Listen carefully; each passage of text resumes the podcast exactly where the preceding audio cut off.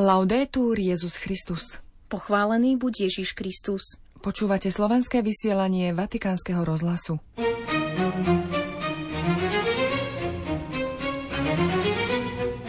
Svetý Otec dnes slávil Svetú Omšu v Bazilike svätého Petra pri príležitosti spomienky na panu Máriu Guadalupskú. Migranti pomáhajú, keď sa dobre začlenia do spoločnosti, zdôraznil pápež talianským štátnym prefektom. Je potrebné byť ostražitý k nástrahám korupcie, povedal pápež František na audiencii pre členov úradu generálneho auditora. Svetý otec pripomenul 60. výročie korejsko-vatikánskych vzťahov. Dnes vám v rozhovore prinášame spomienky sestry Pauli Draganovej, Satmárky, na posledné chvíle kardinála Jozefa Tomka. Dikastérium pre náuku viery odpovedalo na otázky o uchovávaní pozostatkov zosnulých. V útorok 12. decembra vás od mikrofónu zdravia Zuzana Klimanová a Beáta Dorková.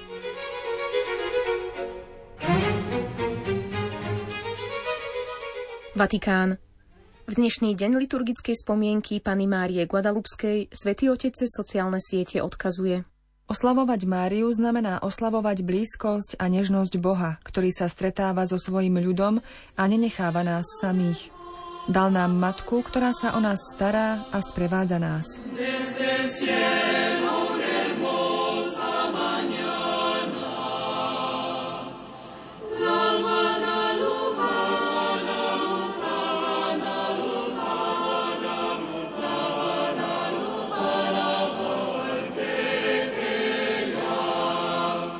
Svetý Otec dnes o 18. hodine pri príležitosti spomienky na panu Máriu Guadalupsku, ktorá je patronkou amerického kontinentu, predsedal Svetej Omši v Bazilike svätého Petra. Jeho homíliu vám prinesieme v ďalších vysielaniach. Vatikán. Včera prijal Svetý Otec na audiencii prefektov Talianskej republiky, čiže funkcionárov ministerstva vnútra – v príhovore zopakoval, že je dôležité príjmať, sprevádzať, podporovať a integrovať ľudí, ktorí prichádzajú do krajiny. Na úvod stretnutia pápež František srdečne pozdravil všetkých prítomných a pripomenul liturgickú spomienku svätého Ambróza, ktorú církev nedávno slávila. Il vostro patrono San Ambrogio Váš patrón, svätý Ambrós, aj on, hoci za iných historických okolností, bol prefektom, až kým ho Boh povolal do služby a nečakane sa stal pastierom Božieho ľudu v Miláne. Je dobre známa jeho veta. Vy si myslíte, že tieto časy sú zlé, ťažké, že tieto časy sú náročné. Žite dobre a zmeníte tieto časy. Veľmi pekná myšlienka – tieto slová sa môžu týkať aj podstaty vašej služby. Zabezpečiť, aby obyvatelia miest, ktoré vám sú zverené, mohli dobre žiť. Talianskí štátni prefekti, povedal pápež František, majú náročnú úlohu organizovať príjmanie utečencov založené na integrácii a konštruktívnom začlenení do miestnej štruktúry. No nemali by zostať osamotení v tejto úlohe podpory, v ich základných potrebách. Zároveň majú načúvať obavám a napätiu, ktoré môže vzniknúť medzi obyvateľmi a vedieť zasiahnuť, keď sa vyskytnú situácie neporiadku a násilia, upozornil pápež a dodal. Musíme byť opatrní. Migrantov treba prijať, sprevádzať, podporovať a integrovať. Ak to nie je, hrozí riziko. Ak neexistuje táto cesta k začleneniu, hrozí nebezpečenstvo. Svetý otec uviedol, že o znepokojuje problém nízkej porodnosti v Taliansku. Zodpovednosť mať deti a vychovávať ich je v dnešnej dobe veľká, ale je dôležité príjmať ich a je tiež dôležité príjmať migrantov ako deti. Migranti pomáhajú, keď sa dobre začlenia do spoločnosti, vysvetlil pápež. Na záver Petrov nástupca spolu so želaním pokojných vianočných sviatkov vyjadril poďakovanie talianským prefektom za ich každodenné nasadenie pre spoločné dobro.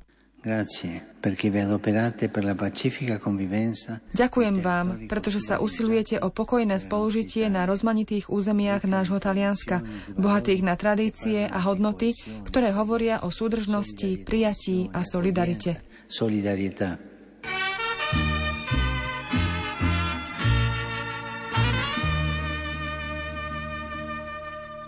Vatikán, Kórea. Táto významná slávnosť je chvíľou poďakovania Všemohúcemu Bohu za mnohé milosti, ktoré katolícka komunita a korejský ľud dostali v uplynulých desaťročiach. Tieto slová spolu s pripojením svojej blízkosti píše svätý otec František v jubilejnom telegrame korejským biskupom, ktorí slávili Eucharistiu pri príležitosti 60. výročia diplomatických vzťahov medzi Korejskou republikou a Svetou stolicou. V telegrame, ktorý v pondelok 11. decembra zaslal svätý Otec predsedovi konferencie biskupov Kórei, monsignorovi Matiasovi Ri Yongkoonovi, ďalej čítame. Osobitným spôsobom môžeme byť vďační za šírenie Evanielia, rast miestnej cirkvi a jej prínos k blahobytu korejskej spoločnosti. A verím, že tento vplyv bude naďalej prinášať kultúrne a duchovné ovocie, zvlášť pre tých, ktorí sú na okraji spoločnosti, chudobní a ľudia bez nádeje. Pápež František v telegrame s láskou spomína na svoju návštevu v Koreji v roku 2014 pri príležitosti svetorečenia korejských mučeníkov a dodáva, že mladí sú dnes dedičmi tohto svedectva viery a mali by pokračovať v tomto vzácnom svedectve o Kristovi aj v súvislosti s prípravami na Svetové dni mládeže 2027. Napokon Petrov nástup sa pozbudzuje k prekvítaniu dobrých vzťahov medzi Korejskou republikou a Svetou stolicou a zveruje ich krajinu príhovoru korejských mučeníkov a pane Márii, Matke Cirkvy. Dodajme, že pri príležitosti tohto výročia štátny sekretár, kardinál Pietro Parolin, slávil včera do poludnia ďakovnú svetú omšu v bazilike svätého Jána v Lateráne. Vatikán. Včera prijal svätý Otec na audiencii členov úradu generálneho auditora Svetej stolice a Mestského štátu Vatikán. Svoj pripravený príhovor im odovzdal a každého osobitne pozdravil.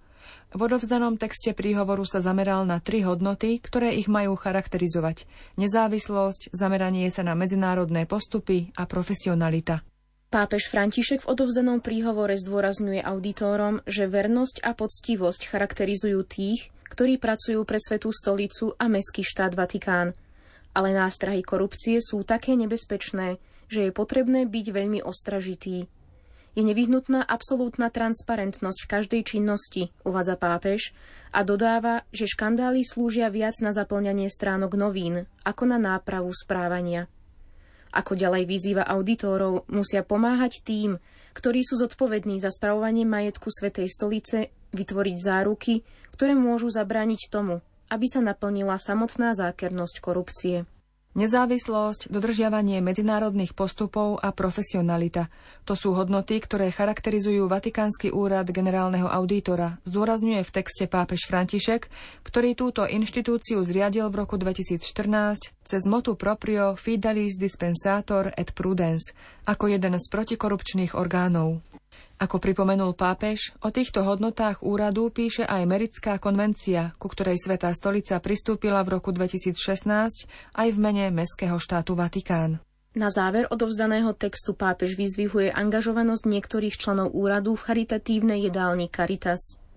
Je to krásna vec a ja vám hovorím, robte to s otvoreným srdcom, s jednoduchosťou a bezodplatnosťou a nájdete si čas na rozhovor s týmito ľuďmi a vypočujte si ich príbehy – Často stretávate ľudí, ktorí potrebujú priateľstvo, ale zostávajú sami.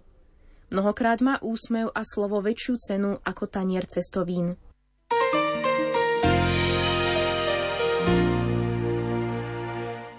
Vatikán. Kardinál Zuppi položil otázku dikastériu pre náuku viery, či je možné uchovávať pozostatky zosnulých na spoločných miestach podobným ako sú kostnice a či by sa malá časť mohla uchovávať na mieste, ktoré je významné pre zosnulého. V oboch prípadoch je odpoveď áno. Treba sa vyhnúť akýmkoľvek panteistickým, naturalistickým alebo nihilistickým nedorozumeniam. Bude možné zriadiť posvetné miesto na spoločné zhromažďovanie a uchovávanie popola pokrstených zosnulých, teda spoločný cintorín, kde sa vysype popol jednotlivých zosnulých. Potvrdzuje to dikastérium pre náuku viery v odpovedi na dve otázky bolonského arcibiskupa Matea Zuppiho na tému zosnulých veriacich, ktorých telá podstúpili kremáciu. V druhej odpovedi sa uvádza, že cirkevná autorita môže zvážiť a posúdiť aj žiadosť rodinných príslušníkov o uchovanie minimálnej časti popola zosnulého na mieste, ktoré bolo pre neho významné. V dôsledku množiacich sa prípadov kremácie zosnulých a rozptylu popola v prírode, aj preto, aby neprevážili ekonomické dôvody, ktoré naznačujú nižšie náklady na rozptyl a aby sa uviedlo miesto určenia popola, keď uplynú lehoty na jeho uchovanie, Kardinál Zuppi chcel vyhovieť nielen požiadavke rodinných príslušníkov, ale predovšetkým kresťanskému ohlasovaniu vzkriesenia tela a úcty, ktorá im prináleží. Predložil preto tieto otázky. Prvá znie, majúc na pamäti kanonický zákaz rozptýliť popol zosnulého, podobne ako sa to deje v kostniciach, je možné zriadiť posvetné miesto, vymedzené a trvalé, na zmiešané zhromažďovanie a uchovávanie popola pokrstených zosnulých s uvedením osobných údajov pre každého z nich? Druhá znie, môže mať rodina právo uchovávať časť popola člena rodiny na mieste významnom pre históriu zosnulého? Dikastérium v texte podpísanom kardinálom prefektom Viktorom Fernandézom a schválenom pápežom 9. decembra odpovedá kladne. V prvom rade pripomína, že podľa inštrukcie Ad Resurgendum cum Christo 2016 popol sa musí uchovávať na posvetnom mieste, cintoríne, a tiež na priestore osobitne na to určenom, ak ho na tento účel určila cirkevná autorita – Uvádzajú sa motivácie tohto rozhodnutia, a to potreba znížiť riziko odstranenia zosnulého z pamäti a modlitev príbuzných i kresťanského spoločenstva a zabrániť zabudnutiu a nedostatku úcty, ako aj nevhodným alebo poverčivým praktikám.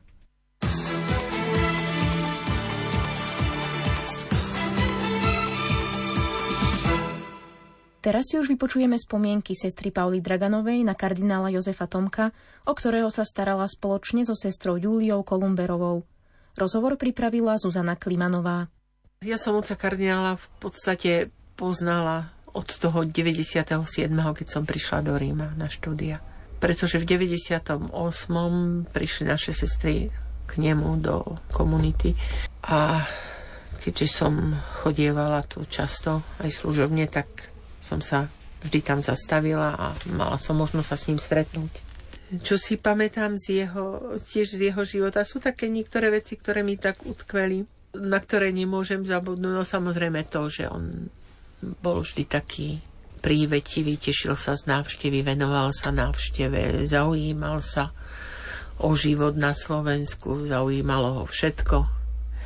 Ale raz ma privítal s tým, že dnes sa tak výnimočne cítim, lebo, lebo som čítal Rufusové modlitbičky a teraz on mi začal recitovať tie básne z Rufusových modlitbičiek a opakoval to do nekonečna a, a stále hovoril, že aké to je krásne, aké to je krásne, ako to niekto vie tak slovom vyjadriť tú hĺbku toho, to, tu jeho tvár a to jeho nadšenie v tej chvíli nemôžem jednoducho zabudnúť. To mi tak utkvelo nejak Možno, že práve preto, že aj ja mám rada majstra Rufusa a jeho, jeho básne, ale on to tak prežíval, tak sa vracal k tomu a tie výrazy opakoval. To bolo niečo také nezabudnutelné. No a potom tiež aj tá jeho choroba. Chodievali sme za ním aj so sestričkou Juliou do nemocnice keď už sa dalo, pretože tiež to bolo v období, kedy bola korona, ten prístup bol veľmi ťažký na oddelenie, až po niektorých intervenciách sa nám podarilo dostať sa k nemu. Ale tiež musím vyzdvihnúť tú jeho trpezlivosť. Naozaj do poslednej chvíle. A tá chvíľa umierania bola tiež taká. No to, že to bolo umieranie, tak to bolo pekné, pretože dožil sa krásneho veku, a, a keďže som zdravotník, tak už som vedela tak trošku odhadnúť, že už sa to naozaj blíži ku koncu, tak som sa začala modliť 23. žalm. No a on počas tej modlitby vlastne vydýchol. Takže pán, ktorý je našim pastierom, bol aj jeho pastierom, sa o ňo postaral a zobral si ho k sebe. Tak tichúčko, nenápadne, krásne. To bolo vlastne v tom svojom byte už? Áno, to už bolo v jeho byte. On strašne túžil ísť domov z nemocnice. A niekedy dávnejšie sa vyjadril, že by chcel zomrieť, dívajúc sa tam na tú stenu, kde mal kríž a obrazy svojich rodičov. A presne tak sa aj stalo, že, že táto jeho túžba bola splnená. Milí poslucháči, do počutia zajtra. Laudetur Jezus Christus.